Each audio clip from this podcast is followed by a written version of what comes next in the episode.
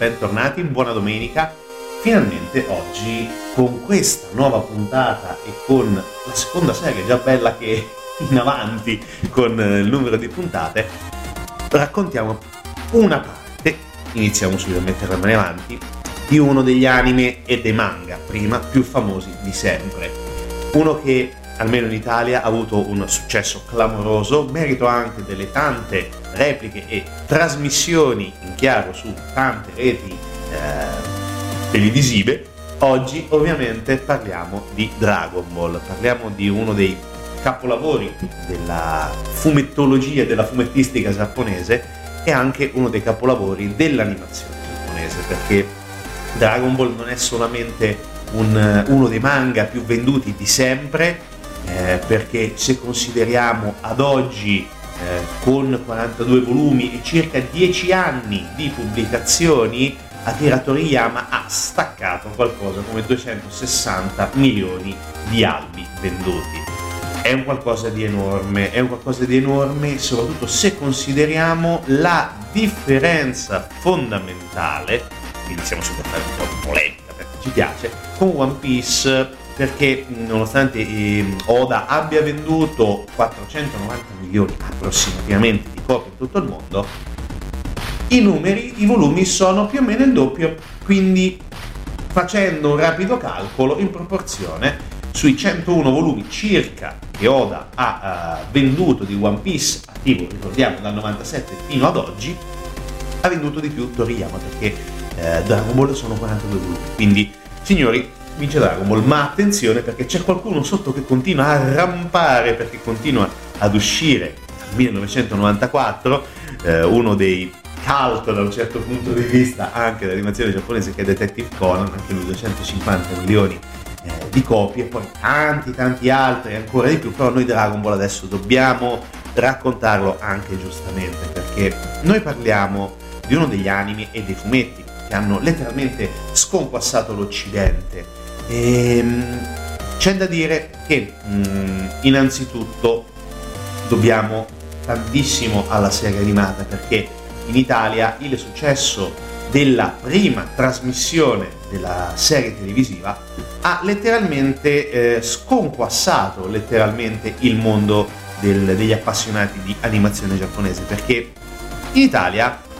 arrivò molto presto, non nel 1996 come si crede in, eh, tra virgolette, diciamo così, eh, nel volgo comune con Mediaset,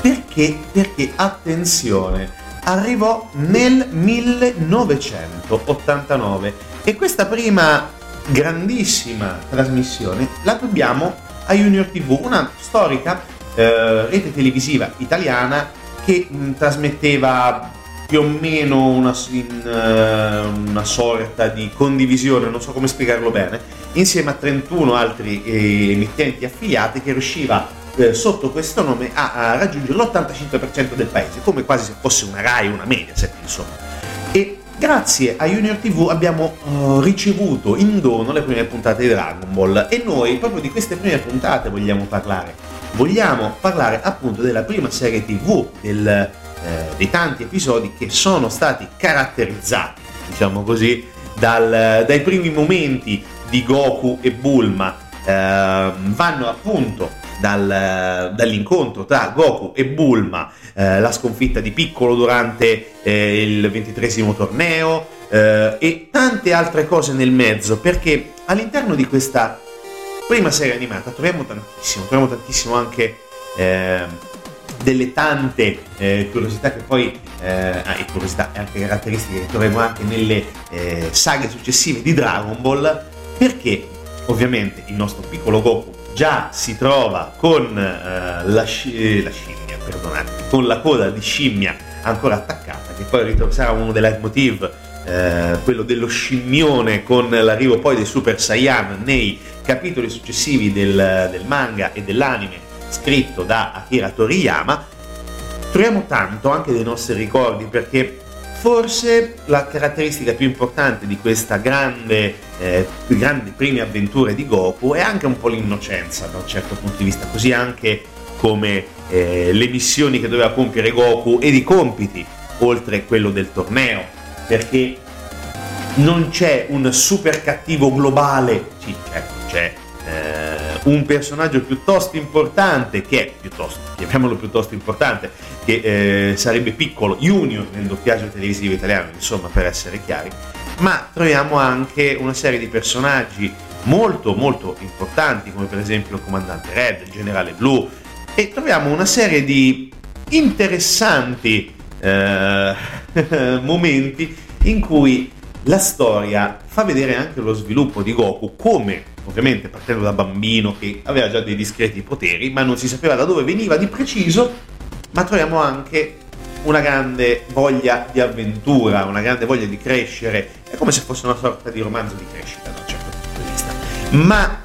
altra cosa estremamente importante è quella anche dei, eh, dei tanti personaggi che girano intorno a Goku. Bulban abbiamo assolutamente parlato, che è estremamente importante come personaggio. Abbiamo eh, Yamcha, Yanko più o meno, eh, il maestro Muten, Krillin, Kiki, lo stregone del toro. Abbiamo una serie, Pilaf, tra le altre cose. Poi abbiamo tutta una serie di eh, caratteristiche che all'interno del manga e dell'anime sono state un po' tagliate, ma ne parliamo dopo. Quindi rimanete con noi, ancora la musica di Dragon Ball della prima, della prima serie di Dragon Ball e poi ritorniamo ancora con Big in Japan. A tra poco.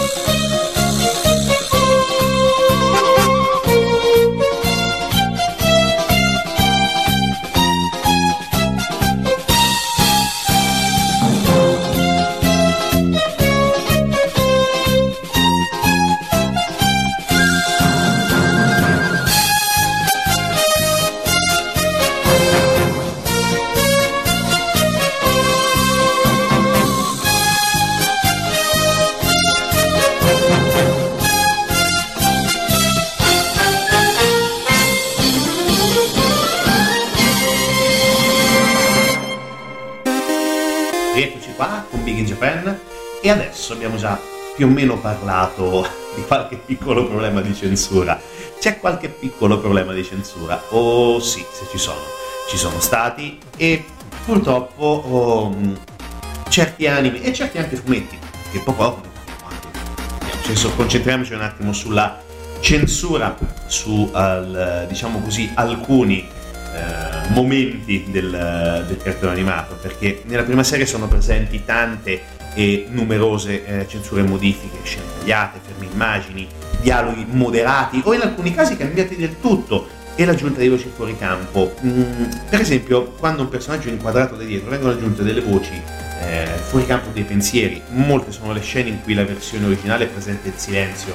mentre in Italia sono state aggiunte delle battute proprio per eh, per eliminare questo senso di vuoto, come per esempio nelle occasioni in cui i guerrieri si scrutano senza parlare e vengono spesso in Italia, in, in sono stati aggiunti pensieri fuori campo, sempre frasi di circostanza che non portano comunque ad alterazioni della trama, eh? quindi bene o male abbiamo avuto eh, dei mm, piccoli vantaggi, diciamo così, senza eh, mozzamenti vari. Ci sono però delle scene, dialoghi che sono stati modificati, tagliati e quant'altro eh, a causa dei contenuti sessuali. Ma quella più famosa e anche quella più famigerata da un certo punto di vista eh, è quella dei primi episodi dove Goku non è ancora in grado di capire la differenza tra maschio e femmina e dove toglie le puntatine di Bulma. Ok, mm, spoiler alert, sono stati molti, eh, molte le controversie legate a questo momento, a questa scena, soprattutto poi quando oh, in cambio della sfera del drago in possesso dell'eremita delle tartarughe, eh, Bulma alza la gonna senza sapere di non portare il capo di abbigliamento intimo.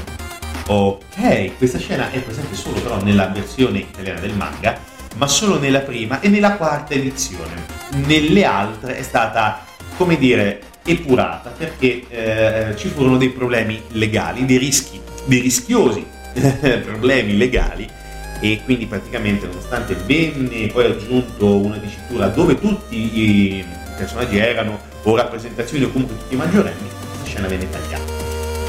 Scena molto controversa, fece molto discutere anche all'estero, però è rimasta per certi versi, diciamo così, famigerata, ma tante altre poi sono state le, eh, le censure, soprattutto quando parliamo del, della trasformazione da Junior TV a Mediaset della, dell'anime, perché um, una serie di termini come morire e uccidere sono, uccidere, pardon, sono talvolta pronunciati, vengono modificati, diciamo così, come andare all'altro mondo o eliminare. Quindi c'è anche una edulcoraz- edulcorazione di certi momenti all'interno di questa prima fase di Dragon Ball, perché, come abbiamo detto, è sì molto meno uh, violenta rispetto a quelle successive, che sono quelle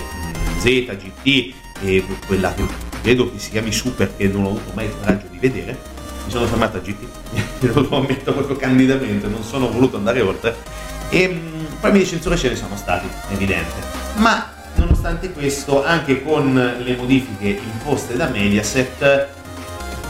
è uno dei cartoni più animati, cartoni animati più amati di sempre, uno degli anime più amati in tutto il mondo, è uno dei fumetti più amati in tutto il mondo. È difficile riuscire ancora oggi a quantificare l'impatto che eh, Dragon Ball ha avuto su tanti di noi, su tutti di noi, perché magari eh, quando ci trovavamo verso l'ora di pranzo, perché ancora mi ricordo quando i cartoni animati Mediaset li trasmetteva verso l'ora di pranzo all'inizio anni 2000, e c'era un po' di attesa nel vedere cosa cavolo sarebbe successo per la 130esima volta, 130esima puntata dell'arco narrativo, magari che ne so, di Freezer, dove c'era ancora il mega duello finale eh, con eh, il cattivone di turno, la stessa cosa succedeva anche con eh, la versione tra virgolette più ingenua del primo Goku, quello appunto bambino che andava in giro per il mondo a caccia delle sfere del drago per cercare di eh, far eh, evocare il drago Shenron era molto molto divertente nonostante questa sua, come abbiamo detto, ingenuità di fondo, però comunque molto eh, più, forse più genuina rispetto ai mega duelli con le esplosioni di pianeti successive. Non che siano brutti, eh, per carità, però magari certe cose potevano anche scorciare ed evitare di fare 350 miliardi di puntate per eh, tutta la serie Z e 150, che non sono neanche poche, per quella diciamo originaria, la serie animata eh, che come il sottoscritto si ricorda vista per la prima volta su Junior TV quando era ancora veramente un ragazzino, avevo avuto 10 anni, poco di più, ero, mi ricordo inizi degli anni 90. Quindi, uh, passato un sacco di tempo. Quindi, ancora musica da Dragon Ball, sono andato lungo anche questa volta, non importa, però dopo adesso dobbiamo concentrarci con l'ultima fase perché parliamo anche di Akira Toriyama, perché ok Dragon Ball, ma c'è molto di più in Akira Toriyama. A tra poco, sempre con Big in Japan.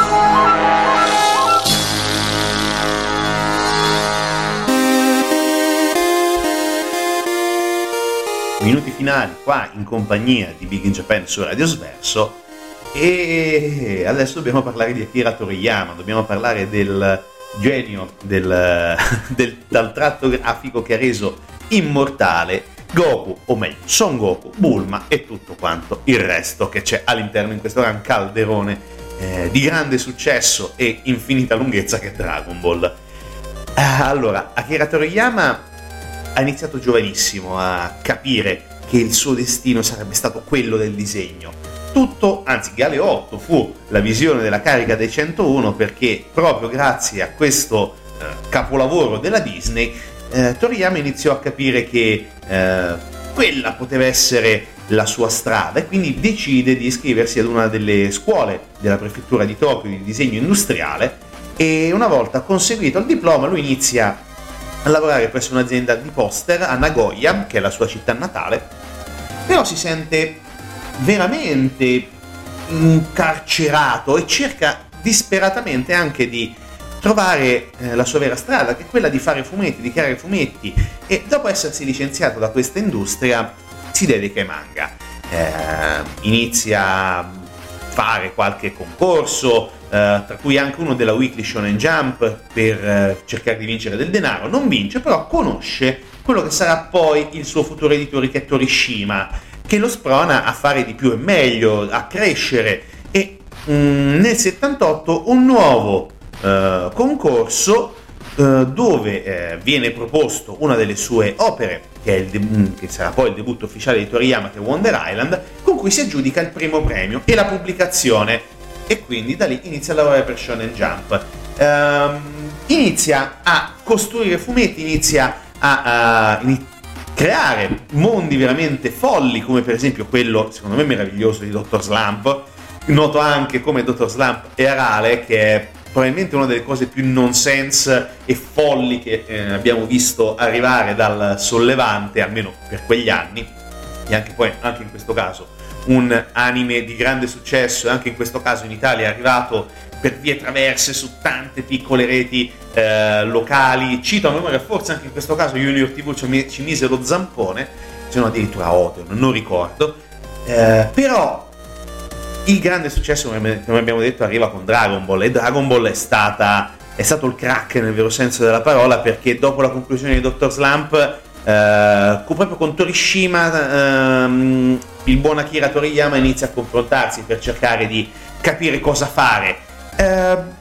Torishima sapeva della passione di, ehm, di Toriyama per eh, i film di arti marziali, soprattutto quelli di Jackie Chan, che già all'epoca era famosissimo eh, soprattutto nel, nel, nell'est asiatico. E quindi consigliò a Toriyama di fare uno shonen su Kung Fu. E partendo da questa direzione Toriyama ha iniziato a, a lavorare su un one shot che si chiamava Dragon Boy e quando vide che la storia capiva, mm, anzi quando capì che la storia incontrava il successo del pubblico iniziò a fare qualcosa di, eh, di più ben strutturato proseguire questa strada con un serial successivo. Quindi pensò di creare questo, mm, questo nuovo manga su un classico cinese che si chiama Il viaggio in Occidente e da questo viaggio in Occidente eh, Toriyama introdusse anche delle particolarità diverse, logicamente come quella delle sfere del drago e la possibilità di vedersi esaudire ogni desiderio, quasi, o meglio, quasi ogni desiderio. E da lì da lì inizia poi la costruzione, nel vero senso della parola, di questo, mm, di questo mondo molto articolato di Dragon Ball e anche la grande capacità di raccontare un mondo per molti anche occidentali sconosciuto che è quello, vediamo evidentemente quello cinese, merito anche di, un via- di una serie di viaggi di Toriyama nel, in Cina per cercare anche di conoscere un mondo molto diverso da quello del Giappone. E all'interno di questi primi momenti di Dragon Ball eh, si inizia a capire che eh, Toriyama ha fatto centro, ha fatto veramente centro e da questo momento oh, inizia veramente a, a, continuare una strada di successo che poi lo porterà ad arrivare alla conclusione di una saga lunghissima con tantissimi albi, tantissimi milioni, come abbiamo detto prima, oltre 200 e rotti milioni di eh, volumi venduti e la produzione di, tanti, di tante cose extra, ovviamente oltre al mondo del fumetto, perché sì, Dragon Ball, ok, fumetto e eh, cartone animato, ma anche cinema, perché ci sono stati diversi prodotti cinematografici, tra cui uno in cui mi mise lo zampone anche Bon Toriyama, che era quell'obbrobrio di Dragon Ball Evolution del 2009.